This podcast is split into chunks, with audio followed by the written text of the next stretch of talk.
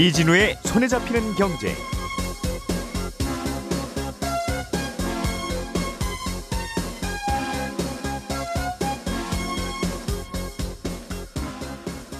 안녕하십니까 이진우입니다.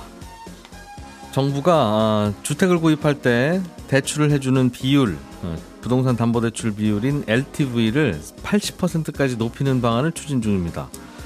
대출 비율을 높인다는 건 은행 입장에서 보면 어, 집 한 채를 담보로 대출을 해줄 때 더 많은 돈을 대출을 해줄 수 있다는 의미라서 기분 좋은 뉴스일 것 같은데 어쩐 일인지 은행들의 고민이 더 깊어지고 있다는군요.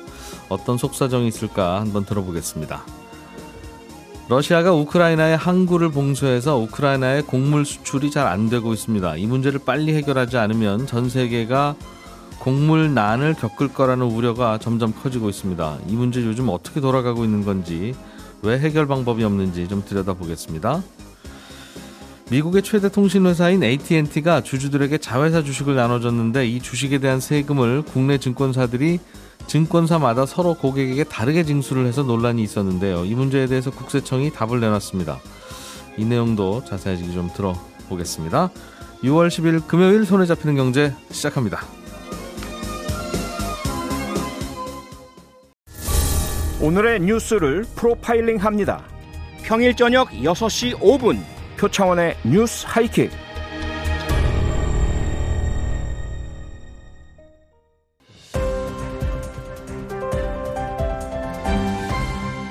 이진우의 손에 잡히는 경제. 네, 오늘은 김현우 소장, 박세훈 작가, 그리고 금요일의 목소리 안승찬 기자 세 분 나와 계십니다. 어서 오십시오. 네, 안녕하세요. 금요일이 제일 긴장됩니다. 네? 왜요? 김현우 소장님도 계시고 안승찬 기자님도 계시고. 저는 긴장 안 되시는데. 예. 왜죠? 네. 김현우 소장님, 네. 예, 정부가 LTV를 네. 80%까지 늘려주겠다고 했어요. 네. 이거는 10억짜리 집은 이제 8억까지 빌려주겠다는 얘기니까. 그렇습니다. 어, 대출 많이 해준다는 뜻인가 보다. 네.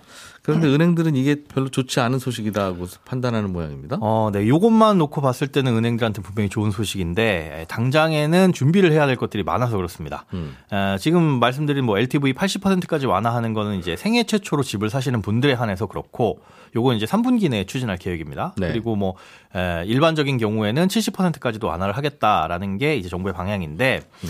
아, 분명히 호재지만 은행의 문 입장은 이제 은행에 걸려 있는 규제 그리고 DSR이 걸림돌이에요. 음. 예. 코로나 이후에 은행 건전성 유지하기 위해서 규제를 많이 풀어줬었는데 아, 이런 완화 조치들이 이번 달 말에 종료가 될 예정입니다. 음. 그러니까 현재 완화된 규제는 LCR 규제라는 것과 예대율 규제라는 게 있는데 예대율 와. 규제는 뭐 예금 대비 대출액 아, 그래서 어, 가지고 있는 고객들한테 받은 예금 대비 대출이 얼마 이상은 넘지 마라. 그걸 이제 보통 100%로 정해놓고 있는데 지금은 어, 규제 수준에 맞추고 있어요. 96에서 한 98% 정도로 문제 없는데 대체로는 예금 받아서 대출하죠. 예 그렇습니다. 음, 그 대출이 너무 많이 나가면 은행채 같은 걸 발행해서라도 급전을 끌어들여서 대출을 하기는 하는데 네. 요즘은 그런 분위기는 아니다. 네, 그렇습니다. 그래서 그거는 문제 없습니다. 다시 정상 수준으로 돌아와도 문제는 없는데 LCR이 문제예요. 이 LCR이라는 건 뭐냐 하면 이 한 달 동안 빠져나갈 현금 대비 언제든 현금화할 수 있는 자산의 비율입니다. 예를 들어서 한 달 내에 만기가 도래하는 예금이 100인데 네. 은행이 갖고 있는 현금 그리고 당장에 팔 수 있는 채권 이런 것들을 합친 게 90이라면 예. LCR은 90%가 되는 거죠. 그러니까 코로나 전에는 이 규제가 통합 100% 그리고 외화만 따로 딱 놓고 봤을 때는 80% 이렇게 규제를 했었는데 현재는 어, 통합적으로는 85% 그리고 외화만 놓고 봤을 땐 70%로 완화가 되어 있습니다. 그러니까 어, 비상금을 좀 덜 갖고 있어도 돼. 쉽게 얘기해서 이런 거죠. 그래서 그만큼 이제 덜 갖고 있어도 되는 비상금을 기존에는 은행들이 대출에 활용을 할 수가 있었는데 예. 이게 규제가 다시 정상화되면 그렇게 대출로 써줬던 돈들 그 완화됐던 비율만큼도 현금을 확보를 해야 되고 네. 그다음에 앞으로 이제 대출이 늘어날 거니까 LTV가 80%로 그러면 추가로 나갈 대출을 고려해서 현금을 더 많이 쌓아둬야 되는데 그렇다고 한다면 어디선가 돈을 가져와야 되겠죠. 그러면 이제 할 음, 거의 유일무이한 방법이 지금보다 채권을 더 많이 발행해서 어, 현금을 쌓아놓는 수밖에는 없습니다. 은행 입장에서 보면 대출을 많이 해줄 수 있는 거는 좋은데 그렇죠. 그러려면 어딘가에서 돈을 좀 더 많이 끌어와야 되는 고민. 네. 이 숙제 풀기가 좀 더 어렵다. 네. 코앞에 닥쳤는데 미천을 어디서 가져올 것이냐 음. 그런 고민들을 하고 있는 겁니다. 진작 좀 얘기 좀 해주든가 하는 입장에서 보면 그렇게 될 줄은 몰랐었을 수도 있죠. 이게 비상금 좀 많이 갖고 계세요라고 하는 규제를 코로나 때문에 좀 완화했었나 봐요. 네, 많이 완화했었습니다. 그러다가 그런, 그런 규제를 하면 은행들은 비상금 갖고 있느라고 대출을 안 해주니까 예. 대출 좀 해주세요. 뭐 그렇죠. 설마 은행이 무너지겠습니까? 하던 건데 이제는 그런 거 좀 그만해라라고 하는 분위기라는 거죠. 맞습니다. 그러니까 은행 입장에서 보면 LTV는 늘려주면서 이건 대출 완화인데 네. 이 오늘 전 설명해 주신 LCR 규제 네. 이거는 또 강화하면 맞습니다. 뭐야 왜 박자가 왜 엇박자야 서로 그런 이- 생각도 하겠네요. 사실은 그 규제가 하나는 가계 부채를 좀 건전하게 유지하려는 게 이제 그 LTV 규제고 음. LCR 규제 같은 경우에는 가계 부채와는 별개로 은행들의 건전성을 유지하기 위한 규제라서 예. 여기 엇박자도 엇박자지만은 어쩔 수 없는 음. 예, 정상화 규제의 정상화라고 볼 수 있는 거죠. 대출 규제를 좀 완화하는 과정에서 또 어떤 고민들이나 문제가 좀 있어요? 아, 이렇게 LTV를 풀어준다고 하더라도 마냥 사실 은행이 대출을 해줄 수는 없습니다. 왜냐하면 LTV가 높아지면 높아질수록 은행 입장에서는 리스크가 커지기 때문인데요. 10억짜리 집 8억이나 대출을 해주면 불안하죠. 그렇죠. 불안하죠. 10억짜리 집 10억을 대출해줘라 그러면 더 불안한 거고. 그래서 정부 입장에서는 아, 이런 주택담보대출을 받을 때도 전세자금 대출 받을 때 보증서 끊어오는 것처럼 아, 모기지보험을 좀 활용을 해라라는 걸 검토를 하고 있습니다. 그게 뭐예요? 그러니까 우리가 만약에 전세자금 대출을 받을 때 예, 내가 빚을 못 갚으면 그 보증서를 끊어온 기관에서 대신 갚아주고 그래서 그거 받으러 가면 다 그거 있어야 되죠. 보증서 그렇죠. 보증서가 되죠. 있어야 됩니다. 예. 아, 그런 식으로 주택담보대출을 받으러 갈 때도 일정 부분 LTV가 좀 높아지게 되면 음. 아, 이런 모기지 보험을 가입해서 혹시나 대출 차주가 못 갚더라도 그 보험을 가입한 곳에서 은행에 대신 갚아주고 어, 그러면 이제 은행의 리스크는 조금 더 완화가 되는 거잖아요. 음. 예. 그런 식으로 어, 모기지 보험을 가입하도록 하는 걸 검토하고 있습니다. 지금 음. 어, 지금까지는 사실 굳이 그런 것들을 가입 안 해도 됐었던 이유가 규제 지역에서는 일반적으로 대출 나오는 비율이 집값의 40에서 50% 정도밖에 안 나왔잖아요. 네. 그러니까 그 말인 즉슨 어, 집값이 당장 반토막 이상 떨어지지 않는다면 은행 입장에서는 손해를 볼 가능성은 거의, 거의 없는 겁니다, 사실상. 에, 그런데 이제 LTV를 80%까지 올려주게 되면 은행 입장에서는 집값이 조금만 떨어져도 살짝 위험해 보이는 거죠. 보통 우리가 은행에 대출을 받으면 근저당은 빌려간 돈의 120%까지 설정을 하거든요. 그러니까 어, 경매로 집을 처분하는 과정에서 뭐 비용이라든가 아니면 못 받은 대출이자 이런 것들 생각해서 넉넉하게 잡아놓는 건데 네. 예를 들어서 5억짜리 집을 우리가 2억을 대출 받는다. 그러면 네. 근저당은 2억 이렇게 설정되어 있는 게 아니라 120%인 2억 4천만 원 이렇게 잡혀 있습니다. 최악의 경우 우리가 이거 경매에서 2억 4천까지도 받아갈 수 있다. 그렇습니다. 못 갚으면 그 안에서 이제 경매로 넘기고 어쩌고 저쩌고 했을 때 네. 먼저 은행이 그만큼을 확보를 해놓는 거죠. 그런데요. 그런데 집값의 40% 50%는 이렇게 했을 때도 문제가 없는데 집값의 80%까지 대출을 해놓으면 네. 어, 5억짜리 집을 80% 대출한다 그러면 4억이잖아요. 예. 그러면 근저당은 4억 8천으로 설정되니까 집값이 조금만 떨어져도 불안한 거죠. 음. 음, 불안할 수밖에 없으니까 그렇게 되면 이제 은행은 부실이 우려되고 그런데 뭐 정부에선 대출을 해주라 그러면 해주긴 해줘야 되는데 그럼 보증보험 끊어오세요 이런 얘기를 한다는 거죠. 참고해서. 그렇습니다. 그래서 모기지보험을 가입하도록 하는 건데 지금도 비규제 지역에서 70%까지 대출이 예, 되기는 해요. 그럴 때는 이 모기지보험을 가입을 하고는 있습니다. 근데 한도가 많이 필요한 경우, 그러니까 80%까지 올라가면 분명히 이걸 또 가입을 하기는 해야 되겠지만 문제는 이게 공짜가 아니라는 거죠. 지금 SGI 서울보증에서 이 모기지보험 요율을 봤더니 예. 뭐 손해율에 따라서 달라지긴 하지만 기본적으로 보험료가 0.058에서 3.893% 그러니까 1억을 빌리면 한 적게는 6만 원에서 많게는 390만 원 정도를 보험료를 내야 됩니다. 이, 이만큼 뭐- 뭐예요 이게? 자주 자동, 자주- 1억짜리 자동차 사서 자동차 보험 가입하라고 했더니 보험료 얼마요 하면 6만 원일 수도 있고 390만 원일 수도 예. 있다고요? 근데 이거는 이제 개인의 와. 예, 손해율에 따라서 달라지는 거라서 몇 백만 원 한다는 얘기네요. 한 1, 200만 원 정도 중간만 선택하더라도. 그렇습니다. 그러니까 금리 와. 외에 이만큼의 부담이 훨씬 더 늘어날 수 있다는 거. 1억에 200만 원이라고만 생각하면 예. 이 정도인지 아닌지 모르겠습니다만 10억짜리 집을 살려면 그럼 2천만 원을 보험료로 내야 집을 살 수 있다는 거예요? 그럴 수도 있고요. 아니면 예. 기존까지 40에서 50%까지 대출이 필요할 때는 사실 이 모기지 보험 필요 없었잖아요. 그래서 음. 일정 수준을 초과하는 부분에 대해서만 좀 보험을 가입해라라고 할 수도 있는데, 근데 말씀해주신 그 전체에 대해서 가입을 하는 곳으로 흘러갈 가능성이 더 높습니다. 보증보험사 입장에서는 전체를 다 보증을 그렇죠. 해주나 네. 혹시라도 위험해지는 그 1, 2억만 보증을 해주나 리스크가 똑같기 때문에 맞습니다. 그래서 보험료가 많이 비쌀 것 같은데요. 네. 음, 그것이 이제 좀 LTV가 늘어난다고 해도 알겠습니다. 걱정이라는 거죠. 음. 모기지 보험이라고 하는 게 있네요. 네. 네. 생애 최초로 집을 사는 분들에게만 80%. 예. 한 번 집을 샀다가 팔았던 경력이 있으면 안, 그렇게는 안 빌려준다. 70%.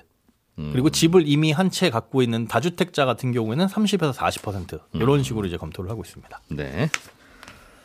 자, 우크라이나 상황도 좀 살펴보죠. 러시아가 우크라이나를 우리나라로 치면 충청북도 네, 바다가 없는 나라로 만들어 버리겠다고 하는 네. 모양이에요. 그렇습니다. 음, 그래서 우크라이나 항구들을 봉쇄 하고 있는데 그러다 보니 우크라이나에서 나오는 곡물들이 네, 수출이 안 되고 네, 그러면 전 세계가 나오던 곡물이 안 나오니까 네, 평소에 남아 넘치던 곡물이 아니라면 어딘가에서 모자랄 거 아니겠어요? 그렇습니다. 그래서 식량난이 올 텐데 이런 경고가 나오고 있다는 거예요. 그렇습니다. 음, 요즘 진전이 있으면 좋겠는데 진전이 전혀 안 되고 있습니다. 유엔이 지금 러시아랑 우크라이나 그리고 터키를 포함해서 3자 협상을 주도를 하고는 있는데 음. 어제 있었던 협상 테이블에서 입장 차이를 전혀 좁히지 못했습니다. 예.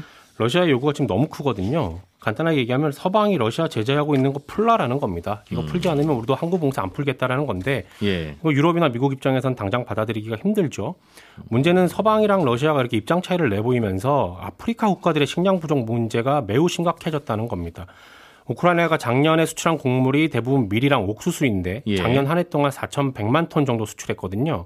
근데 이게 대부분 아프리카나 중동으로 가는 물량입니다. 음. 근데 지금 묶여 있는 물량이 작년 한 해 수출량의 절반인 2천만 톤 정도가 되니까 네. 아프리카 국가들은 밀을 못 구해서 지금 매우 힘든 상황이죠. 이렇게 뭔가가 부족하면 전 세계가 골고루 그 부족함을 나눠 나누면 좋은데 네, 우리는 돈 없는 순서로 그렇게 되는 겁니다. 부담을 지는 시스템이죠. 그렇죠. 조금 부자인 국가들은 좀 비싼 가격에 먹을 수는 있는데 좀 올랐네 하고 네. 사가면 되- 네, 되는데 가난한 나라들은 전혀 구하지도 못하는 상황이 되고 있는 거예요. 돈이 부족하니까. 네.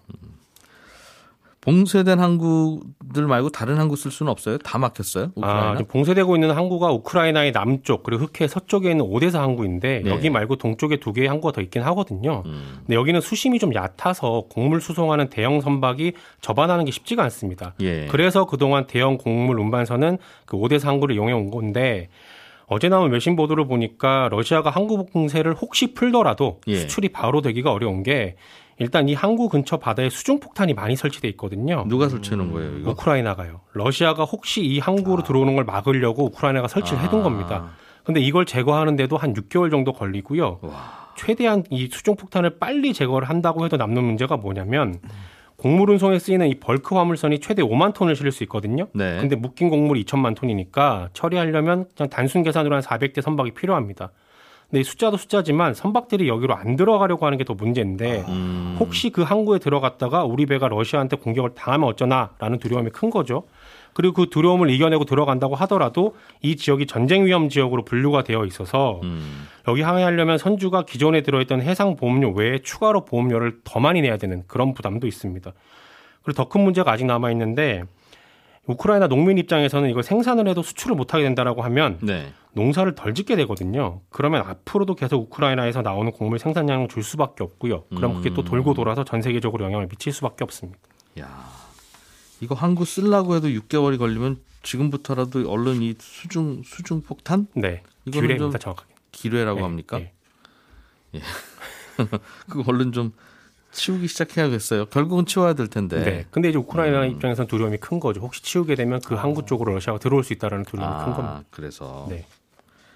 야, 또 문제군요. 혹시 그러면 우크라이나는 바다 말고는 철도로 해서 우크라이나가 네. 이제 철도로 하면 다른 나라를 또 거쳐서 밖으로 나와야 되기는 하는데 네. 유럽의 다른 나라 쪽으로 일단 빼고 철도로 네. 그리고 나서 그 나라 항구를 이용하는 방법은 없어요? 어, 폴란드나 루마니아로 기차로 실어 보낸 다음에 그 나라 항구 이용하는 방법이 있긴 합니다. 예. 지금도 그렇게 하고는 있는데 문제는 우크라이나 철도 선로랑 폴란드, 루마니아의 선로랑 폭이 다릅니다. 선로 규격이 제각각이기 때문에 각 나라의 국경에 도착해서 국- 곡물을 내리고 네. 한번 갈아타야 되거든요. 그러니까 시간도 많이 걸리게 되고 한 번에 많은 양을 내보내기도 어렵고 음. 비용도 많이 드는 그런 어려움이 있습니다. 아, 이건 그냥 똑같이 하지 왜 또 이것도 다르게 해가지고. 아, 그러니까 이 기차 다시 옮겨야 된다는 거군요. 네. 그러다 보니까 많이 못 나오고 있죠. 번거롭다.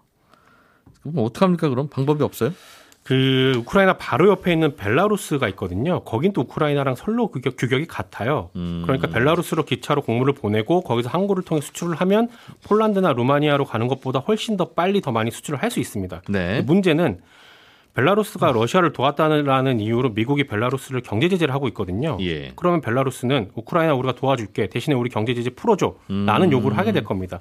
근데 이걸 두고 지금 바이든 행정부 내에서 싸우고 있거든요. 한쪽은 벨라루스 경제 제재 하면 안 된다. 해제하면 네. 안 된다. 예. 라고 주장하고 있고 다른 한쪽은 아니다. 벨라루스로 철도 운송하는 게 지금 유일한 대안이다. 라고 싸우고 있는데 음. 미국에서 이렇게 논쟁하는 동안 아프리카 사람들은 먹을 거 없어서 지금 굶고 있는 그런 상황입니다. 이야. 어떻게 해야 될 것 같아요? 저는 깊게 생각은 안 해봤는데 진행자는 어떻게 생각하세요? 걱정입니다. 네. 예, 안승찬 기자님. 네. AT&T라는 미국 회사에 우리나라 투자자들도 투자를 많이 했겠죠. 그렇죠. 미국 주식 이제 살 수 있으니까. 예. 그런데 이 여기에 투자했다가 무슨 세금 문제들이 다 불거진 모양이에요. 여기 투자했던 분들, 우리나라 투자자들이. 네, 이게 참 사실 좀 복잡한데 최대한 단순화시켜서 말씀드리겠습니다. 예. 어, 일단 사건이 어떤 거냐면 미국의 AT&T라는 통신회사는 다 알죠. 예. 이게 배당 많이 주는 회사로 유명하기 때문에 우리나라 서학개미들도 많이 투자하는 회사입니다. 미국의 KT. 그렇습니다. 예. 근데 이제 이 AT&T라는 회사가 그 어떤 변화가 있었냐면 자회사로 워너 미디어라는 자회사가 있었어요. 워너 브라더스로 유명한 음. 예. 이 회사를 지난 4월에 디스커버리라고 하는 다른 회사하고 합병을 시켰거든요. 예. 그러면서 워너 브라더스 디스커버리라는 새로운 합병 법인이 생깁니다. 네. 근데 두 개를 하나로 합쳐서 이제 뭐 넷플릭스, 디즈니하고 한번 경쟁해 보겠다. 이런 취지인데 예. 기존의 AT&T 주주 입장에서는 100% 자회사로 갖고 있던 워너 미디어를 디스커버리한테 넘겨주는 셈이 되잖아요. 그러니까 그 대가로 합병된 새로운 회사의 주식을 이제 받아야 되는 건데 그래서 AT&T 주주들은 한 주당 0.24주의 워너브라더스 디스커버리라는 새로운 주식을 받게 됩니다. 아들이나 딸이 저 결혼한 거하고 비슷한 느낌이네요. 그렇- 그렇죠. 너희들끼리 살아라. 네, 네, 아, 그렇습니다. 그래서 예. 지분은 그럼 내 지분은 이제 얼마가 된 거야 이렇게 음흠. 되는 건데 네. 문제는 이렇게 받은 신주 AT&T 주주들이 받은 이 새로운 주식을 세금을 내야 되는 거냐 안 내야 되는 거냐 하는 문제가 생긴 거예요. 무슨 말이냐면 예. 만약에 회사에서 내가 배당을 받았다. 어, 음. 너 배당 받은 거네. 그러면 15.4% 배당 소득세 내세요. 네. 당연하잖아요. 예. 주식의 경우에도 이게 사실상 배당에 해당되는 회사에서 네가 뭘 받은 거야라고 음. 치면 배당으로 간주하고 이걸 의제 배당이라고 하는데 네. 배당으로 간주하고 세금을 내야 하는 문제가 생기거든요. 음. 그래서 이번에 그럼 AT&T 주주들이 받은 이 신주는 세금을 내야 하는 거냐 안 내야 하는 거냐 이런 문제가 생기는 건데 음. 일반적인 경우에는 이게 별로 이슈가 안 돼요. 왜냐하면 합병하거나 분할할 때 기업에서 알아서 이번 거는 세금 내셔야 되는 거니까 세금 내실 준비하세요 하고 공지를 다 해줍니다. 이미 과세 당국하고 다 협의를 해서 예. 그래서 근데 이번에도 AT&T도 미국의 과세 당국 협의해서 음. 이거는 세금 안 내도 되는 신주니까 걱정하지 말고 그냥 받으세요 하고 다 공지를 해줬어요. 누가 미국에서? 미국에서 미국 국세청은 그렇게 해줬는데. 그렇게 해줬어요. 예. 그렇게 가이드를 해줬고 AT&T도 그렇게 발표를 하고 신주를 나눠줬습니다. 음. 근데 문제는 우리나라 소학개미들 입장에서는 음. 미국에 있는 주식에 투자했지만 이 네. 소학개미들은 한국 증- 증권사를 통해서 음. 미국에 투자한 거니까 여기서 받은 신주는 한국의 세법에 적용을 받아야 되거든요. 그 원래 우리가 미국이나 다른 나라에서 돈 벌면 네. 그 나라 국세청한테도 오케이를 내고. 받아야 되고 우리나라. 국세청한테도 오케이를 받아야 그렇죠. 되죠. 그 어떤 뭔가라도. 그렇습니다. 근데 음. AT&T가 한국 투자자들은 세금을 내셔도 됩니다. 안 내셔도 됩니다. 아무 말을 안 해주잖아요. 음. 그러니까 이건 어떻게 해야 되지? 혼란스러운 상황이 된 건데 예. 더 문제는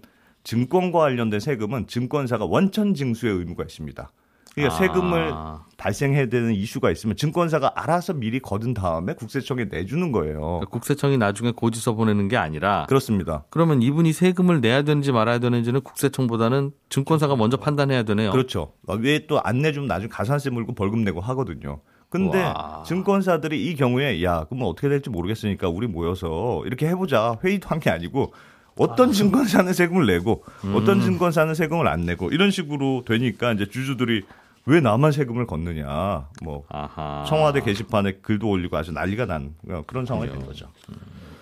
AT&T에서 그런 일이 벌어졌군요. 그러니까. 그렇습니다. 어. 그래서 보시면 네. 삼성증권, NH투자증권, 신한금융투자 요 세 개 증권사는 배당 소득세를 걷어갔고 네. 어, 나머지 증권사들은 아주 조금만 냈거나 아예 안 냈거나 뭐 이런 식으로 했는데 음. 주주들은 난리가 났죠. 왜냐하면 왜 너희만 세금을 떼가느냐 이렇게 예. 항의를 할 거 아니겠어요? 예. 누구는 떼가고 누구는 안 떼가니까. 그래서 이 세 개 증권사가 국세청에 긴급하게 질의를 합니다. 음. 근데 국세청에서도 이런 사례가 그동안 많이 없어서 나도 잘 모르겠다. 그래서 다시 기획재정부에 다시 질의를 해요. 예. 그래서 이번에 나온 건 기획재정부에서 판단한 결과가 나왔는데 네. 기획재정부는 미국과 달리 우리나라의 경우는 이 경우는 의제 배당, 배당을 받은 것으로 치고 배당 소득세를 내야 됩니다.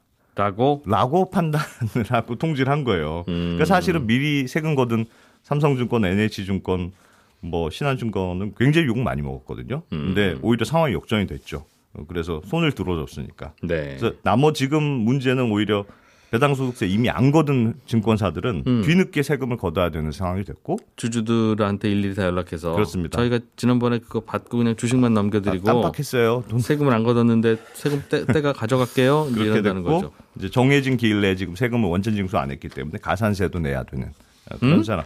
가산세를 내야 돼요? 가산세를 증권사가 내야 됩니다. 아 증권사가. 네. 어, 야뭐 이런 상황이 됐죠. 그렇군요. 이게 본질적으로는 예. 어 배당을 받았으면 배당 소득세를 내는 거고 이자를 일반적으로. 받았으면 이자 소득세를 내는 거고 네. 당연히 세금 떼는 거고 그거야 뭐 논란이 없는데 음. 주식으로 뭔가를 받으면 그거는 배당이냐 아니냐 네. 그게 과- 논란인 거죠. 그게 논란이에요. 예. 어, 그래서 어 대체로는 이렇게 보시면 돼요. 일반적으로는 주주들한테 하여튼 뭔가를 줬다. 음. 그럼 이건 대부분의 이익으로 생각하고 과세를 하거나 뭐 배당 소득세를 내, 내게 그러니까 부과하거나 하는 게 일반적이에요. 예. 근데 특별한 경우에만 아, 배당 소득세를 면제해 준다. 이렇게 이해하시면 오히려 편할 것 같은데 음. 배- 배당 소득세를 면제해 주는 어, 그런 분할을 어려운 말로 적격 분할이라고 하거든요. 네. 그러니까 이건 아주 적격한 형식적인 분할이니까 네가 특별히 더 얻은 건 없는 거야. 음흠. 그래서 세금을 면제해 준다. 네. 이런 건데 적격 분할 인정받으려면 총 네 가지 요건들이 있거든요. 네. 예를 들면 아, 좀 복잡하긴 한 완전히 독립적인 원래부터 사업을 하던 회사였어요. 음. 그걸 그걸 그대로 분리한 거라던가 음. 뭐 지분율도 하나도 변화가 없다던가 음. 아니면 고용한 직원들도 변화가 없다든가 이렇게 뭔가 기업이 분할을 하고 신주를 받았으면 그냥 그건 형식적으로 나눈 거지 사실상 달라진 내용은 하나도 없는 거야. 그런 경우에는 그런. 경우에는 적격한 분할이라고 생각하고 신주를 받더라도 아이고. 세금을 안 내는 걸로 인정해 준다. 음. 뭐 이렇게 예, 이해하시면 될 것 같습니다. 참 주식 투자해서 돈 벌기도 어려운데 복잡한 게 또 터지네요. 자꾸 이렇게.